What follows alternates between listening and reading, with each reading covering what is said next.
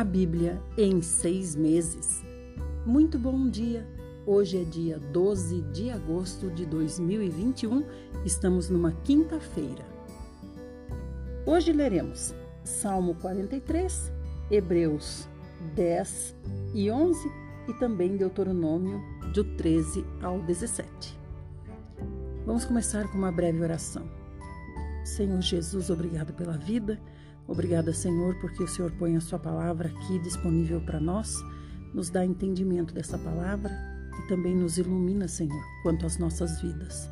Amém. Vamos começar então com o Salmo 43. Faze-me justiça, ó Deus, e pleiteia a minha causa contra a nação contenciosa. Livra-me do homem fraudulento e injusto, pois tu és o Deus da minha fortaleza. Por que me rejeitas? Por que hei de andar eu lamentando sob a opressão dos meus inimigos? Envia a tua luz e a tua verdade para que me guiem e me levem ao teu santo monte e aos teus tabernáculos. Então irei ao altar de Deus de Deus, que é a minha grande alegria. Ao som da harpa eu te louvarei, ó Deus, Deus meu. Por que estás abatida, ó minha alma? Por que te perturbas dentro de mim? Espera em Deus, pois ainda o louvarei. A Ele, meu auxílio e Deus meu. Nesse salmo é interessante que Davi fala com ele mesmo, quando ele diz aqui no 5: por que está abatida minha alma? É como se ele dissesse: Por que está abatido Davi? Ou então, por que está abatido o meu eu?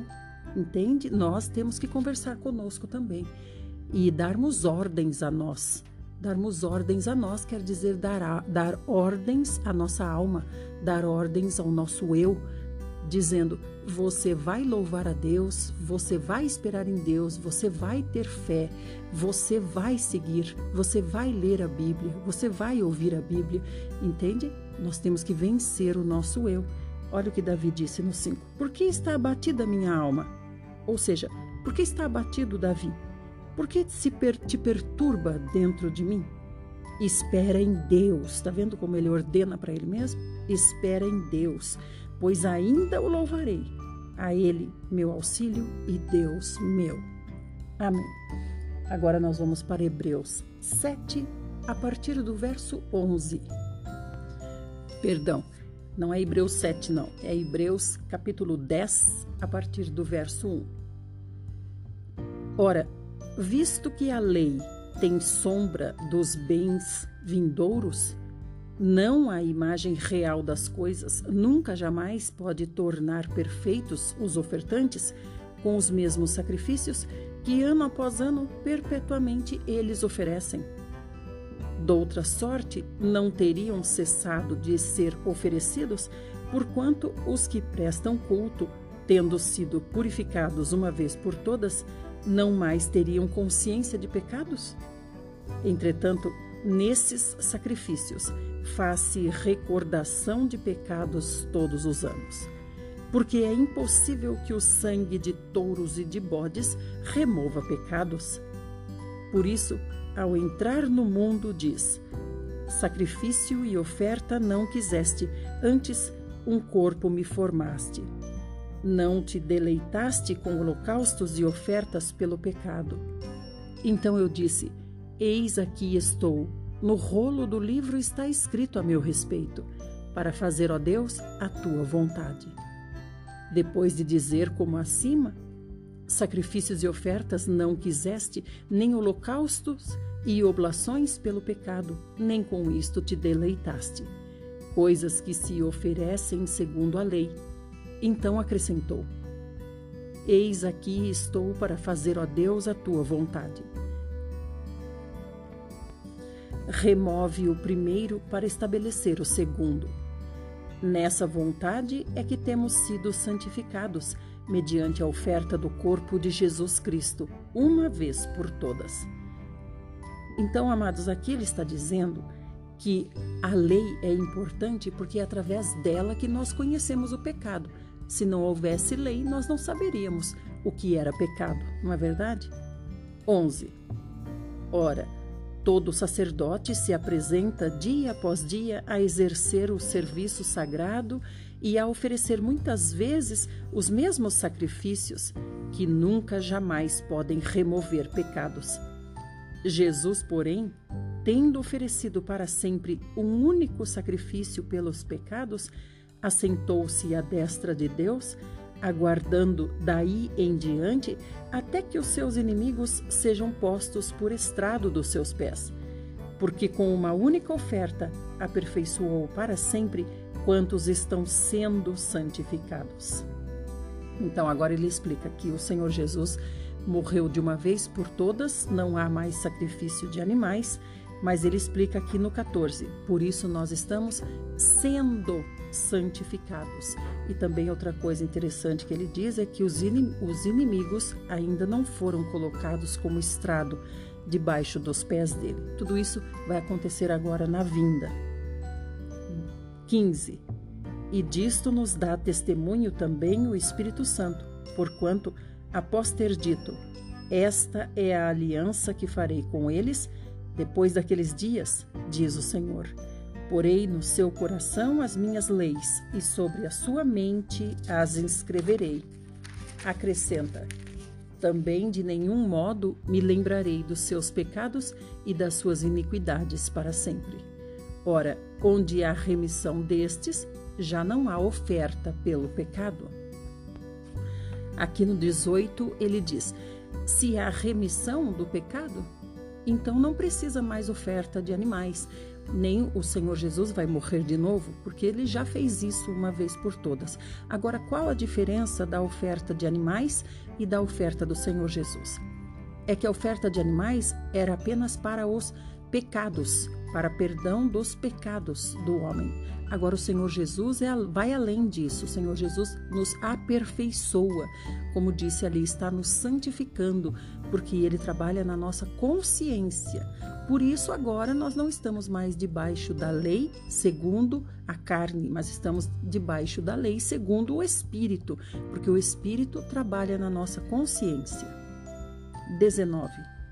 Tendo, pois, irmãos, intrepidez para entrar no Santo dos Santos pelo sangue de Jesus, pelo novo e vivo caminho que ele nos consagrou pelo véu, isto é, pela sua carne, e tendo grande sacerdote sobre a casa de Deus, aproximemo-nos com sincero coração, em plena certeza de fé, tendo o coração purificado de má consciência e lavado o corpo com água pura. Lembra que ontem nós conversamos sobre alma e coração? Olha como hoje ele não diz alma, alma que somos nós, mas ele diz coração. O coração nós já vimos, é a nossa mente, a nossa vontade, a nossa emoção, mais a consciência, que é onde Jesus está trabalhando. Por isso que ele diz aqui, o coração tem que ser sincero na sua busca, a consciência precisa desejar ser trabalhada por Deus. 23. Guardemos firme a confissão da esperança sem vacilar, pois quem fez a promessa é fiel. Consideremos-nos também uns aos outros para nos estimularmos ao amor e às boas obras. Não deixemos de congregar-nos, como é costume de alguns, antes façamos admoestações e tanto mais quanto vedes que o dia se aproxima. Irmãos, é importante nós conversarmos um pouco a respeito do versículo 25, que fala assim: Não deixemos de congregar-nos, como é costume de alguns. Antes, façamos admoestações, e tanto mais quanto vedes que o dia se aproxima. Admoestar é avisar a pessoa, é advertir a pessoa com brandura. Então, quando ele diz não deixemos de congregar, ele está dizendo não deixe de fazer parte do corpo de Cristo. Não deixe de pertencer a Cristo. É isso que ele quer dizer. Embora nós sabemos o quanto é importante nós estarmos nos cultos, nós estarmos nas reuniões junto dos irmãos, esse versículo não quer dizer isso. Esse versículo não quer dizer não deixe de ir ao culto. Não é isso, embora isso seja importante. Mas aqui no contexto, ele quer dizer não deixe de fazer parte do corpo de Cristo, como é costume de alguns. Antes, façamos admoestações e tanto mais quanto vedes que o dia se aproxima. Então, avise os irmãos. Esses irmãos aqui, admoestados por ele, são irmãos que estão voltando às práticas antigas, estão voltando a outros deuses que serviam antigamente, no caso dos gentios, ou mesmo no caso dos judeus, deixando o Senhor Jesus de lado. É quanto a isso a admoestação, o aviso, né? 26.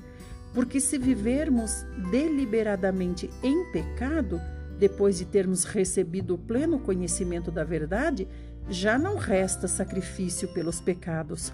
Pelo contrário, certa expectação horrível de juízo e fogo vingador prestes a consumir os adversários. Então ele aqui ele completa, explica mais ainda. Se deliberadamente, ou seja, se querendo, né, se de propósito nós voltamos ao pecado, que pecado é esse? Deixar de ir ao culto não é pecado. Então eu vejo alguns pregadores dizendo: olha, tá vendo? Aqui em tal versículo fala isso, em tal versículo fala isso, tá faltando no culto. Não é nada disso, irmãos. Torno a dizer: é importante ir ao culto, é essencial estar reunido com os irmãos. Mas não é isso que quer dizer aqui nesse trecho. Nós precisamos entender a Bíblia. Então aqui ele diz: se a pessoa quer deliberadamente voltar ao pecado, depois de ter recebido pleno conhecimento da verdade, então já não resta sacrifício pelos pecados. Pelo contrário, certa expectação horrível do juízo, é isso que resta. Então, quando ele diz aqui, volta ao pecado deliberadamente, não é deixar de ir ao culto. Deixar de ir ao culto não é pecado porque você ainda faz parte do corpo de Cristo, não, não, não importa onde você esteja. Nós vimos aqui, né, Paulo dizendo para Filemão, a igreja que está na sua casa. Então, a família de Filemão era a igreja naquele lugar.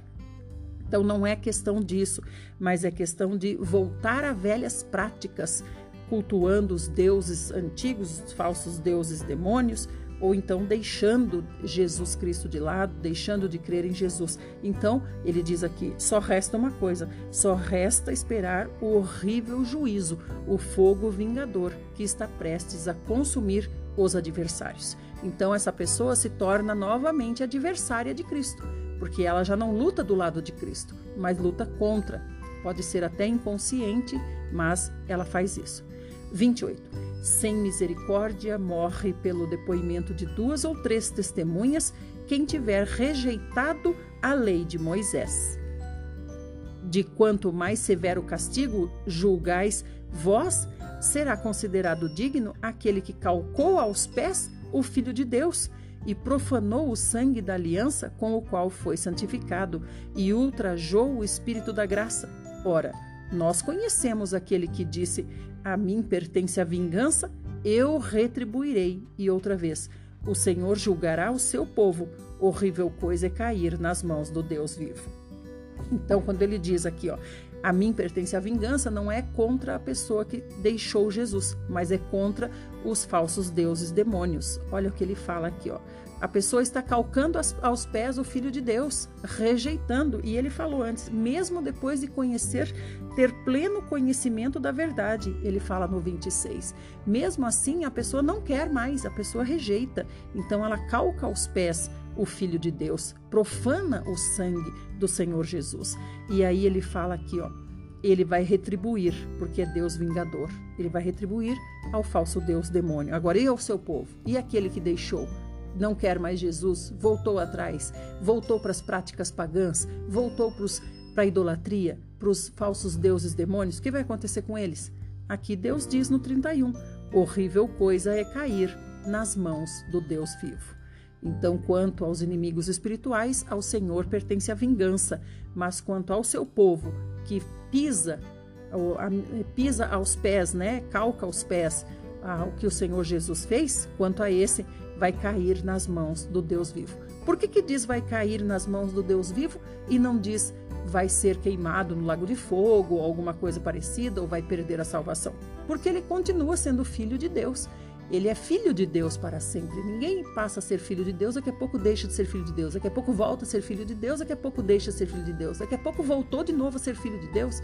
Então, ser filho de Deus não diz respeito a estar ou não estar em alguma denominação, mas diz respeito a ter crido com toda a verdade e sinceridade no seu coração. Então, esse filho de Deus vai cair nas mãos do Deus vivo.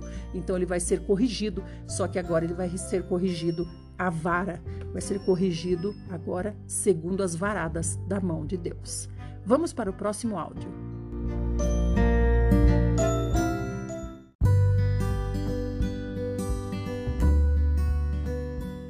Parte 2, estamos em Hebreus 10, a partir do verso 32. Lembrai-vos, porém, dos dias anteriores, em que, depois de iluminados, sustentastes grande luta e sofrimentos, ora expostos como em espetáculo, tanto de opróbrio quanto de tribulações, ora tornando-vos coparticipantes com aqueles que desse modo foram tratados. Então ele está dizendo aqui: como é que vocês podem deixar Jesus e voltar para as velhas práticas com outros deuses? Vocês não se lembram do quanto a gente sofreu junto? Vocês não se lembram aqui opróbrio? Quantas vezes nós fomos humilhados, envergonhados? Vocês não se lembram de tudo que nós sofremos juntos? Ele diz aqui: ora vocês sofrendo na sua pele, ora sendo participante do sofrimento do outro irmão. Olha que exortação. 34.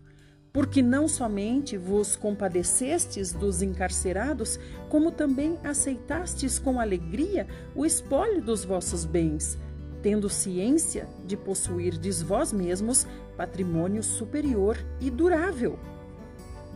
Não abandoneis, portanto, a vossa confiança, ela tem grande galardão. Com efeito, tendes necessidade de perseverança, para que, havendo feito a vontade de Deus, alcanceis a promessa. Porque ainda dentro de pouco tempo, aquele que vem virá e não tardará. Todavia, o meu justo viverá pela fé. Se retroceder, nele não se compraz a minha alma. Nós, porém, não somos dos que retrocedem para a perdição, somos, entretanto, da fé para a conservação da alma. Agora ficou bem claro, né, irmãos? Então, quando ele disse não deixe de congregar, ele está ele mesmo explicando, a Bíblia se explica, né? Ele diz aqui no 39: então, nós não somos dos que retrocedem para a perdição.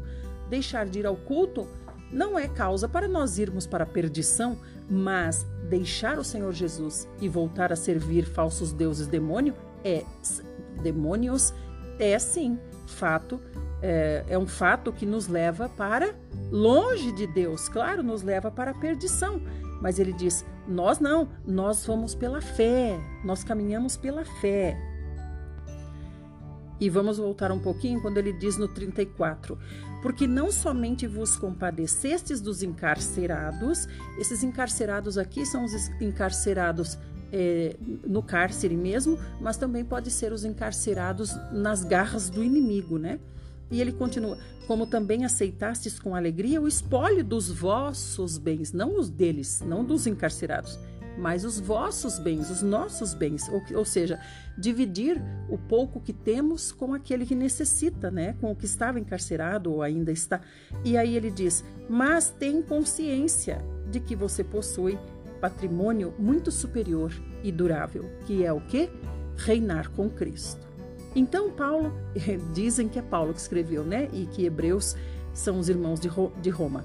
Então, aqui ele quer dizer tudo isso que aconteceu conosco, tudo o que nós já passamos, toda a experiência que nós tivemos com o Senhor Jesus, todas as provas que ele nos deu de que ele é digno de toda honra, toda glória e de que nós reinaremos com ele se não desistirmos, você está deixando para trás e voltando para práticas antigas que desagradam ao Senhor. E aqui num outro momento, no 28, ele disse: Ora, tinha a lei de Moisés, não é? A lei de Moisés era de uma maneira. Agora não, agora nós temos Cristo, que é de outra maneira. Não podemos abandonar Cristo, mesmo achando que cumprindo a lei de Moisés, estamos sendo fiéis a Deus, porque sem o Senhor Jesus não há Deus na nossa vida. Então ele diz aqui tanto para os gentios que voltam para as práticas pagãs, quanto para os judeus que voltam à sua antiga prática rejeitando o Senhor Jesus. Capítulo 11. Ora, a fé é a certeza de coisas que se esperam, a convicção de fatos que se não veem. Pois pela fé os antigos obtiveram bom testemunho. Pela fé entendemos que foi o universo formado pela palavra de Deus, de maneira que o visível veio a existir das coisas que não aparecem. Agora ele começa a falar de fé, por quê? Porque o que falta para esses irmãos é fé no Senhor Jesus. Estão tendo fé, uma fé negativa, uma fé para o lado negativo, uma fé naquilo que não convém, fé em outros deuses. 4. Pela fé, Abel ofereceu a Deus mais excelente sacrifício do que Caim, pelo qual obteve testemunho de ser justo, tendo a aprovação de Deus quanto às suas ofertas. Por meio dela, do que? Da fé, também mesmo depois de morto, ainda fala. Pela fé, Enoque foi trasladado para não ver a morte. Não foi achado porque Deus o trasladara, pois antes da sua trasladação, obteve testemunho de haver agradado a Deus. De fato, sem fé é impossível agradar a Deus, porquanto é necessário que aquele que se aproxima de Deus creia que ele existe e que se torna galardoador dos que o buscam. Pela fé, Noé é divinamente instruído acerca de acontecimentos que ainda não se viam e, sendo temente a Deus, aparelhou uma arca para a salvação de sua casa, pela qual condenou o mundo e se tornou herdeiro da justiça que vem da fé. Pela fé, Abraão, quando chamado, obedeceu, a fim de ir para um lugar que devia receber por herança, e partiu sem saber aonde ia. Pela fé, peregrinou na terra da promessa como em terra alheia, habitando em tendas com Isaque e Jacó, herdeiros com ele da mesma promessa porque aguardava a cidade que tem fundamentos, da qual Deus é o arquiteto e edificador. Que cidade é essa, amados? É a nova Jerusalém que descerá dos céus. 11. Pela fé, também a própria Sara recebeu poder para ser mãe, não obstante o avançado de sua idade, pois teve por fiel aquele que lhe havia feito a promessa. Por isso, também de um, aliás, já amortecido, saiu uma posteridade tão numerosa como as estrelas do céu e inumerável como a areia que está na praia do mar. 13. Todos estes morreram na fé, sem ter obtido as promessas. Vendo-as, porém, de longe e saudando-as e confessando que eram estrangeiros e peregrinos sobre a terra. Porque os que falam desse modo manifestam estar procurando uma pátria. E se na verdade se lembrassem daquela de onde saíram, teriam oportunidade de voltar. Mas agora aspiram a uma pátria superior, isto é celestial. Então, aqui no 15, ele também explica: olha só, na verdade, se eles se lembrassem de onde eles saíam, eles teriam oportunidade de voltar, que é o que esses crentes que receberam a carta estavam querendo fazer: voltar é o mesmo de voltar para o Egito, voltar para as velhas, velhas práticas, ou o que Pedro fez. O Senhor Jesus foi embora, o que ele fez? Ele voltou a pescar. É sobre isso que ele está dizendo. Mas agora não, nós aspiramos uma pátria maior, uma pátria superior, nós aspiramos a Nova Jerusalém. Por isso, Deus não se envergonha deles de ser chamado o seu Deus, porquanto lhes preparou uma cidade. 17. Pela fé, Abraão, quando posto à prova, ofereceu Isaque. Estava mesmo para sacrificar o seu unigênito, aquele que acolheu alegremente as promessas, a quem se tinha dito: Em Isaque será chamada a tua descendência. Porque considerou que Deus era poderoso até para ressuscitá-lo dentre os mortos, de onde também figuradamente o recobrou. Pela fé, Igualmente, Isaac abençoou a Jacó e a Esaú, acerca de coisas que ainda estavam para vir. Pela fé, Jacó, quando estava para morrer, abençoou cada um dos filhos de José e, apoiado sobre a extremidade do seu bordão, adorou. Pela fé, José, próximo do seu fim, fez menção do êxodo dos filhos de Israel, bem como deu ordens quanto aos seus próprios ossos. Pela fé, Moisés, apenas nascido, foi ocultado por seus pais durante três meses, porque viram que a criança era formosa, também não ficaram amedrontados pelo decreto do rei. Pela fé, Moisés, quando já homem feito, recusou ser chamado filho da filha de Faraó, preferindo ser maltratado junto com o povo de Deus a usufruir prazeres transitórios do pecado.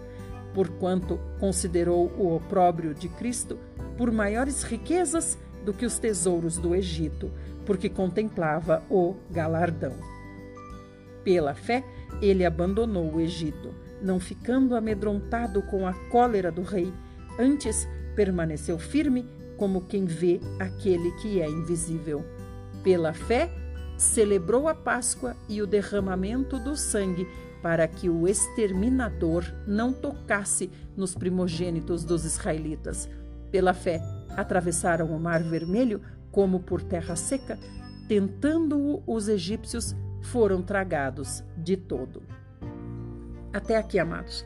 Então fica claro para nós que o problema desses irmãos que receberam essa carta aqui era voltar às suas práticas do passado o que se entende, é, como ele fala aqui, né, o, tesouro, qual o tesouro que realmente interessa. Ele fala também, vocês já estiveram dispostos a repartir os seus bens com quem precisava. Como é que agora vocês voltam atrás em tudo isso? Então a gente vê que também essas pessoas estavam fazendo isso porque de, tinham desejos das coisas terrenas então, os, os, seus pedidos para as coisas terrenas provavelmente não eram atendidos, eles abandonavam a Deus e iam procurar outros deuses, pensando que esses deuses atenderiam a seus pedidos. Então, aqui ele diz que é pela fé, e a fé não nessas coisas aqui da terra, mas na fé naquela cidade maravilhosa, na pátria que há de vir, onde receberemos galardão pelos nossos atos feitos através do corpo aqui enquanto vivos. Vamos agora para números? Hoje nós vamos, ou melhor, meu Deus, já estou falando tudo errado de novo. Nós vamos para Deuteronômio 13. Lembrando um pouquinho o que nós estamos vendo em Deuteronômio, Moisés está conversando com o povo, com os israelitas, relembrando o povo de tudo que passaram, de tudo que Deus fez e principalmente sobre como o povo deve proceder assim que entrar em Canaã, coisa que está prestes a acontecer porque Moisés vai morrer. Deuteronômio 13. Contra os falsos profetas e os idólatras.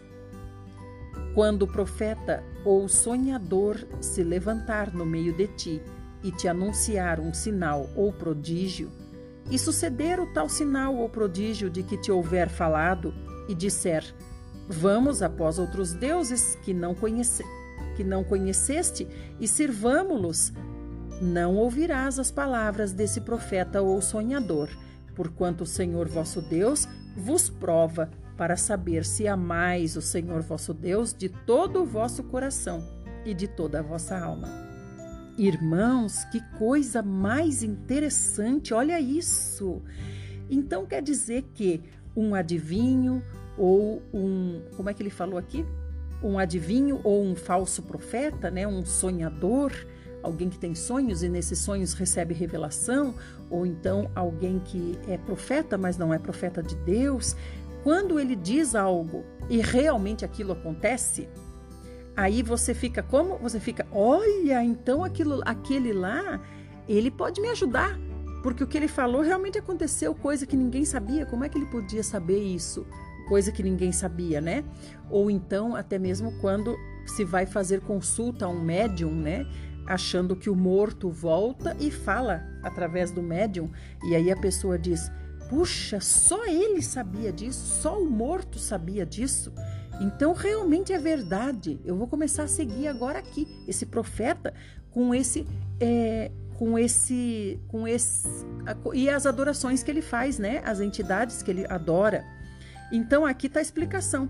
Por quê? Por que, que ele conseguiu acertar o que ele disse? Por quê? Uma coisa que só você sabia. Como é que ele conseguiu acertar? Olha aqui a resposta aqui, gente. 3. Não ouvirás as palavras desse profeta ou sonhador, porquanto o Senhor vosso Deus vos prova, vos prova, para saber se amais o Senhor vosso Deus de todo o vosso coração e de toda a vossa alma. Então o Senhor é que deu essa revelação para provar o seu coração, para ver se você vai seguir ou se você vai falar consigo mesmo, não, eu vou continuar com Deus, porque o meu a minha aliança é com Deus. Deus é que me supre as necessidades, eu não vou atrás de outras práticas. Senhor Jesus, que interessante. Então é por isso que há essa revelação. É o próprio Deus que revela, porque Deus quer testar o nosso coração para ver se nós o abandonaríamos. Vamos agora para o próximo áudio.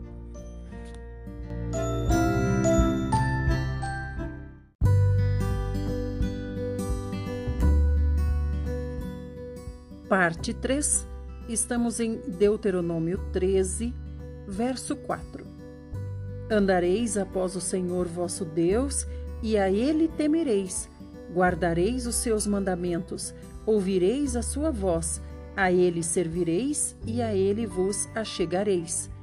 Esse profeta ou sonhador será morto, pois pregou rebeldia contra o Senhor vosso Deus, que vos tirou da terra do Egito e vos resgatou da casa da servidão, para vos apartar do caminho que vos ordenou o Senhor vosso Deus, para andardes nele. Assim eliminarás o mal do meio de ti. Se teu irmão, filho de tua mãe, ou teu filho, ou tua filha, ou a mulher do teu amor, ou teu amigo que amas como a tua alma, te incitar em segredo, dizendo: Vamos e sirvamos a outros deuses que não conheceste, nem tu, nem teus pais, dentre os deuses dos povos que estão em redor de ti, perto ou longe de ti, desde uma até a outra extremidade da terra? Não concordarás com ele, nem o ouvirás, não olharás com piedade, não o pouparás, nem o esconderás, mas certamente o matarás. A tua mão será a primeira contra ele para o matar, e depois a mão de todo o povo. Apedrejá-lo-ás até que morra, pois te procurou apartar do Senhor teu Deus, que te tirou da terra do Egito, da casa da servidão. E todo Israel ouvirá e temerá, e não se tornará a praticar maldade como esta no meio de ti. Quando em alguma das tuas cidades, que o Senhor teu Deus te dá, para ali habitares, ouvires dizer que homens malignos saíram do meio de ti e incitaram os moradores da sua cidade, dizendo: Vamos e sirvamos a outros deuses que não conheceste? Então inquirirás, investigarás e com diligência perguntarás.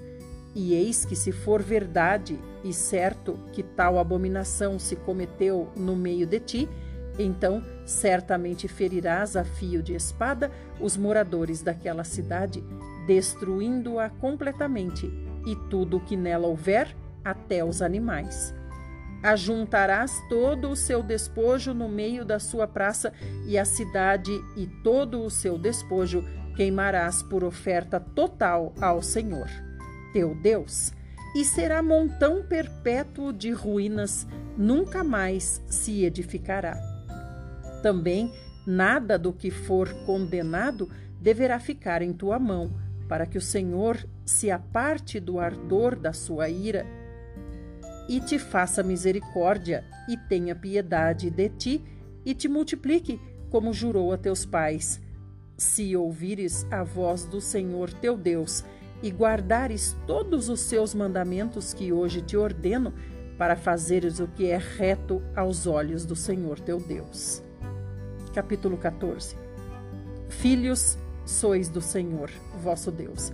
Não vos dareis golpes, nem sobre a testa fareis calva por causa de algum morto. porque sois povo santo ao Senhor vosso Deus, e o Senhor vos escolheu de todos os povos que há sobre a face da terra, para lhe serdes seu povo próprio. Não comereis coisa alguma abominável, são estes os animais que comereis: o boi, a ovelha, a cabra, o veado, a gazela, a corça, a cabra montês, o antílope, a ovelha montês e o gamo. Todo animal que tem unhas fendidas e o casco se divide em dois e rumina entre os animais, isso comereis. Porém, estes não comereis, dos que somente ruminam ou que têm a unha fendida, o camelo, a lebre e o arganaz, porque ruminam, mas não têm a unha fendida, imundos vos serão. Nem o porco, porque tem unha fendida, mas não rumina, imundo vos será. Destes não comereis a carne, e não tocareis no seu cadáver. Isto comereis de tudo o que há nas águas, tudo o que tem barbatanas e escamas. Mas tudo o que não tiver barbatanas nem escamas, não o comereis, imundo vos será. Toda ave limpa comereis, estas, porém, são as que não comereis: a águia, o quebrantoço, a águia marinha, o açor, o falcão e o milhano, segundo a sua espécie, e todo corvo, segundo a sua espécie, o avestruz, a coruja, a gaivota e o gavião, segundo a sua espécie o mocho, a ibis, a gralha, o pelicano, o abutre, o corvo marinho, a cegonha e a garça, segundo a sua espécie, e a polpa e o morcego. Também todo inseto que voa vos será imundo, não se comerá. Toda ave limpa comereis. Não comereis nenhum animal que morre por si. Podereis dá-lo ao estrangeiro que está dentro da tua cidade para que o coma, ou vendê-lo ao estranho, porquanto sois povo santo ao Senhor vosso Deus. Não cozerás o cabrito no leite da sua própria mãe. 22. Certamente darás os dízimos de todo o fruto das tuas sementes, que ano após ano se recolher do campo e perante o Senhor teu Deus, no lugar que escolher para ali fazer habitar o seu nome, comerás os dízimos do teu cereal, do teu vinho, do teu azeite e os primogênitos das tuas vacas e das tuas ovelhas, para que aprendas a temer o Senhor teu Deus todos os dias.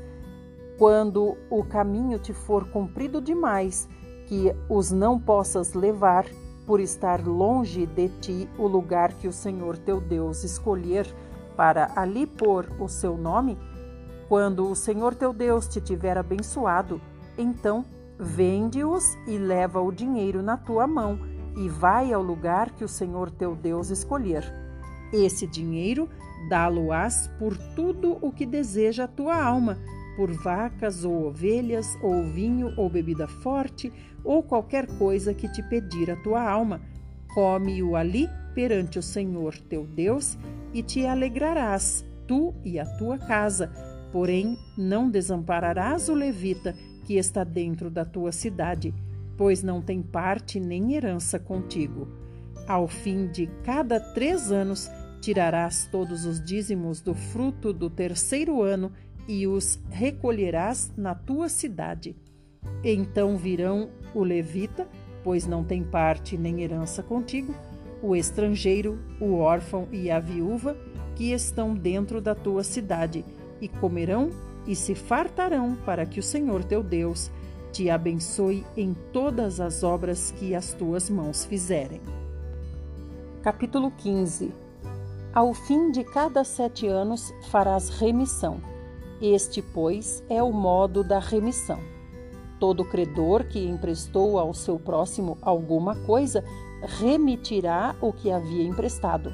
Não o exigirá do seu próximo ou de seu irmão, pois a remissão do Senhor é proclamada. Do estranho podes exigi-lo, mas o que tiveres em poder de teu irmão, quitá-lo-ás, para que entre ti não haja pobre pois o Senhor teu Deus te abençoará abundantemente na terra que te, há, te dá por herança para a possuíres.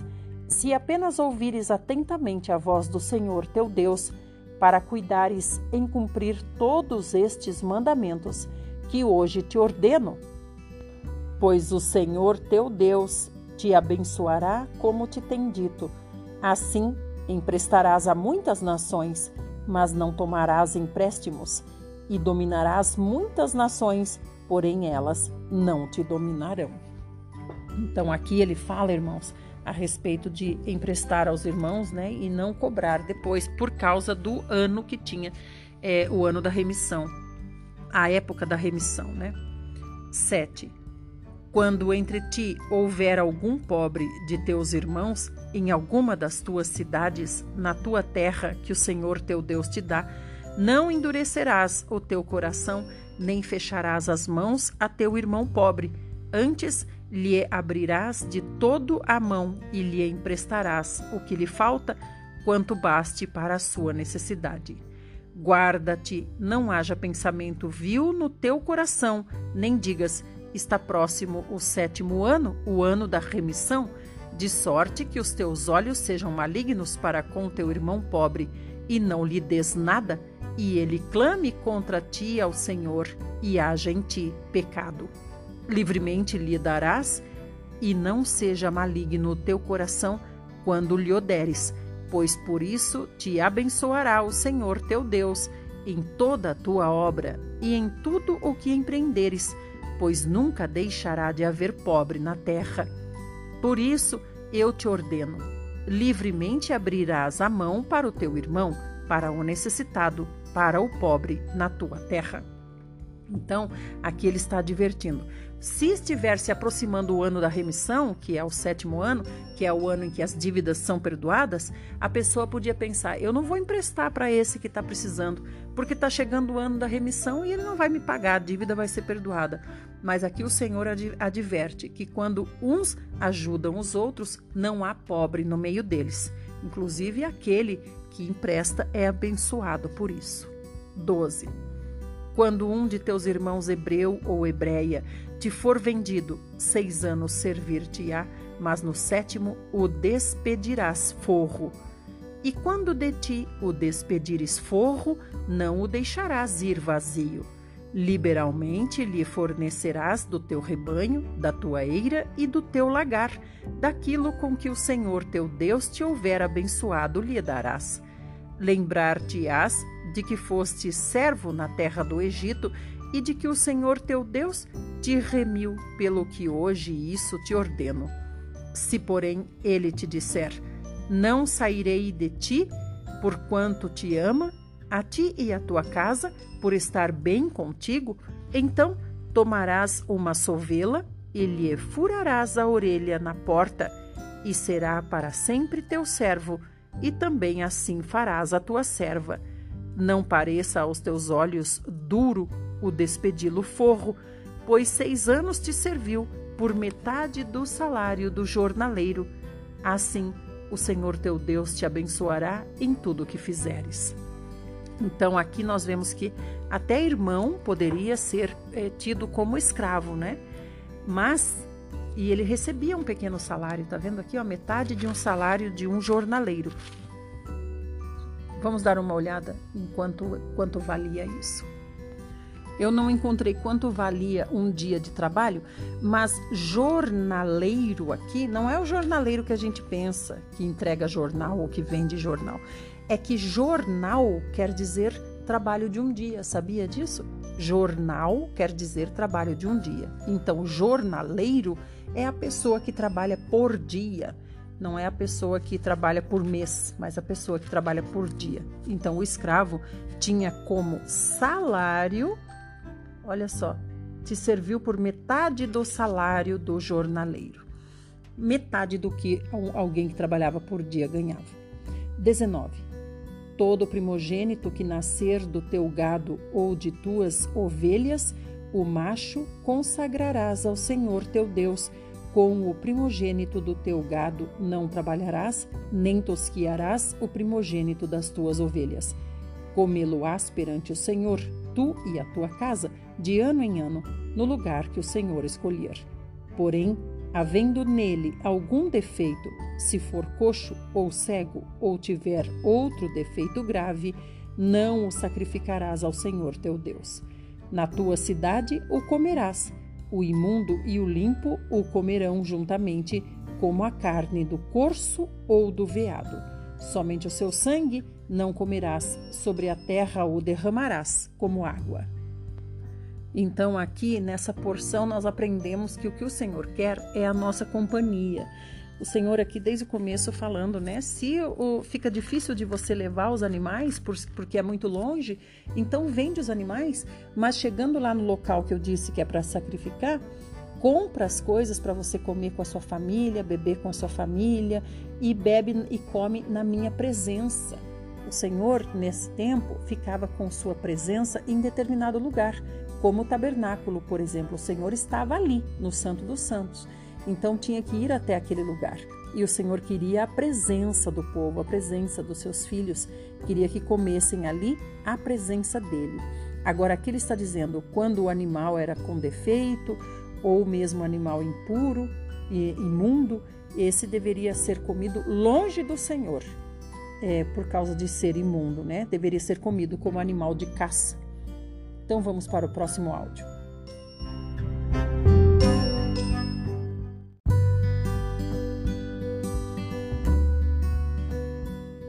Parte 4, Deuteronômio 16. Guarda o mês de Abibe e celebra a Páscoa do Senhor teu Deus, porque no mês de Abibe o Senhor teu Deus te tirou do Egito de noite. Então sacrificarás como oferta de Páscoa ao Senhor teu Deus do rebanho e do gado no lugar que o Senhor escolher para ali fazer habitar o seu nome. Nela não comerás levedado, sete dias nela comerás pães asmos, pão de aflição, porquanto apressadamente saíste da terra do Egito para que te lembres todos os dias da tua vida do dia em que saíste da terra do Egito. Fermento não se achará contigo por sete dias em todo o seu território. Também da carne que sacrificares à tarde, no primeiro dia, nada ficará até pela manhã. Não poderás sacrificar a Páscoa em nenhuma das tuas cidades que te dá o Senhor teu Deus, senão no lugar que o Senhor teu Deus escolher para fazer habitar o seu nome. Ali sacrificarás a Páscoa à tarde, ao pôr do sol, ao tempo em que saíste do Egito. Então a cozerás e comerás no lugar que o Senhor teu Deus escolher. Sairás pela manhã e voltarás às tuas tendas Seis dias comerás pães asmos, e no sétimo dia é solenidade ao Senhor teu Deus, nenhuma obra farás. 9. Sete semanas contarás, quando a foice começar na seara. Entrarás a contar as sete semanas, e celebrarás a festa das semanas ao Senhor teu Deus, com ofertas voluntárias da tua mão segundo o Senhor teu Deus te houver abençoado. Alegrar-te-ás perante o Senhor teu Deus, tu e o teu filho, e a tua filha, e o teu servo, e a tua serva, e o levita que está dentro da tua cidade, e o estrangeiro, e o órfão, e a viúva que estão no meio de ti, no lugar que o Senhor teu Deus escolher para ali fazer habitar o seu nome. Lembrar-te-ás de que foste servo no Egito, e guardarás estes estatutos e os cumprirás. A festa dos tabernáculos celebrá-la-ás por sete dias, quando houveres recolhido da tua eira e do teu lagar. Alegrar-te-ás na tua festa, tu e o teu filho e a tua filha, e o teu servo e a tua serva, e o levita e o estrangeiro e o órfão e a viúva que estão dentro das tuas cidades. Sete dias celebrarás a festa ao Senhor teu Deus, no lugar que o Senhor escolher, porque o Senhor teu Deus há de abençoar-te em toda a tua colheita e em toda a obra das tuas mãos, pelo que, te to, pelo que de todo te alegrarás. Três vezes no ano, todo varão entre ti aparecerá perante o Senhor teu Deus no lugar que escolher, na festa dos pães asmos e na festa das semanas e na festa dos tabernáculos. Porém, não aparecerá de mãos vazias perante o Senhor Cada um oferecerá na proporção em que possa dar, segundo a bênção que o Senhor teu Deus lhe houver concedido. Juízes e oficiais constituirás em todas as tuas cidades que o Senhor teu Deus te der entre as tuas tribos, para que julguem o povo com reto juízo. Não torcerás a justiça, não farás acepção de pessoas, nem tomarás suborno porquanto o suborno cega os olhos dos sábios e subverte a causa dos justos. A justiça seguirás, somente a justiça, para que vivas e possuas em herança a terra que te dá o Senhor teu Deus. Não estabelecerás poste ídolo, plantando qualquer árvore junto ao altar do Senhor teu Deus que fizeres para ti. Nem levantarás coluna a qual o Senhor teu Deus odeia. Amados, vamos parar aqui um pouquinho. Esse 21 me fez lembrar uma árvore. Não estabelecerás poste ídolo, plantando qualquer árvore junto ao altar do Senhor teu Deus que fizeres para ti. Nós vemos que muitas igrejas costumam colocar árvore de Natal, não é verdade? Junto ao altar do Senhor, ou seja, o púlpito. Isso me veio à cabeça agora. Gostaria que vocês meditassem um pouco sobre isso também. Então, vou ler novamente o 21. Não estabelecerás poste ídolo. Então, esse poste ídolo é feito, é claro, com uma árvore, né? Plantando qualquer árvore junto ao altar do Senhor teu Deus, que fizeres para ti. Então, o altar que nós fazemos para nós cultuarmos o Senhor, vai lá e põe uma árvore. O Senhor não quer qualquer árvore, porque para ele as árvores podem acabar sendo usadas como postes ídolos. E a árvore de Natal, nós sabemos que tem significados ocultos também. Capítulo 17. Não sacrificarás ao Senhor teu Deus novilho ou ovelha em que haja imperfeição ou algum defeito grave, pois é abominação ao Senhor teu Deus. Quando no meio de ti, em alguma das tuas cidades que te dá o Senhor teu Deus, se achar algum homem ou mulher que proceda mal aos olhos do Senhor teu Deus, transgredindo a sua aliança, que vá e sirva a outros deuses e os adore, ou ao sol, ou à lua, ou a todo o exército do céu, o que eu não ordenei, e te seja denunciado e o ouvires, então indagarás bem, e eis que, sendo verdade e certo que se fez tal abominação em Israel, então levarás o homem ou a mulher que fez este malefício às tuas portas e os apedrejarás até que morram. Por depoimento de duas ou três testemunhas, será morto o que houver de morrer. Por depoimento de uma só testemunha, não morrerá. A mão das testemunhas será a primeira contra ele para matá-lo, e depois a mão de todo o povo. Assim, eliminarás o mal do meio de ti. Quando alguma coisa te for difícil demais em juízo, entre caso e caso de homicídio, e de demanda e demanda, e de violência e violência, e outras questões de litígio, então te levantarás e subirás ao lugar que o Senhor teu Deus escolher. Virás aos levitas sacerdotes e ao juiz que houver naqueles dias, inquirirás e te anunciarão a sentença do juízo, e farás segundo o mandado da palavra que te anunciarem do lugar que o Senhor escolher. E terás cuidado de fazer consoante tudo o que te ensinarem, segundo o mandado da lei que te ensinarem, e de acordo com o juízo que te disserem, farás. Da sentença que te anunciarem, não te desviarás, nem para a direita, nem para a esquerda. O homem, pois, que se houver soberbamente, não dando ouvidos ao sacerdote, que está ali para servir ao Senhor teu Deus, nem ao juiz, esse morrerá. E eliminarás o mal de Israel, para que todo o povo o ouça, tema e jamais se ensoberbeça. Quando entrares na terra que te dá o Senhor teu Deus, e a possuíres, e nela habitares, e disseres: Estabelecerei sobre mim um rei, como todas as nações que se acham em redor de mim. Estabelecerás com efeito sobre ti como rei aquele que o Senhor teu Deus escolher. Homem estranho, que não seja dentre os teus irmãos, não estabelecerás sobre ti, e sim um dentre eles. Porém, este não multiplicará para si cavalos, nem fará voltar o povo ao Egito para multiplicar cavalos, pois o Senhor vos disse: Nunca mais voltareis por este caminho.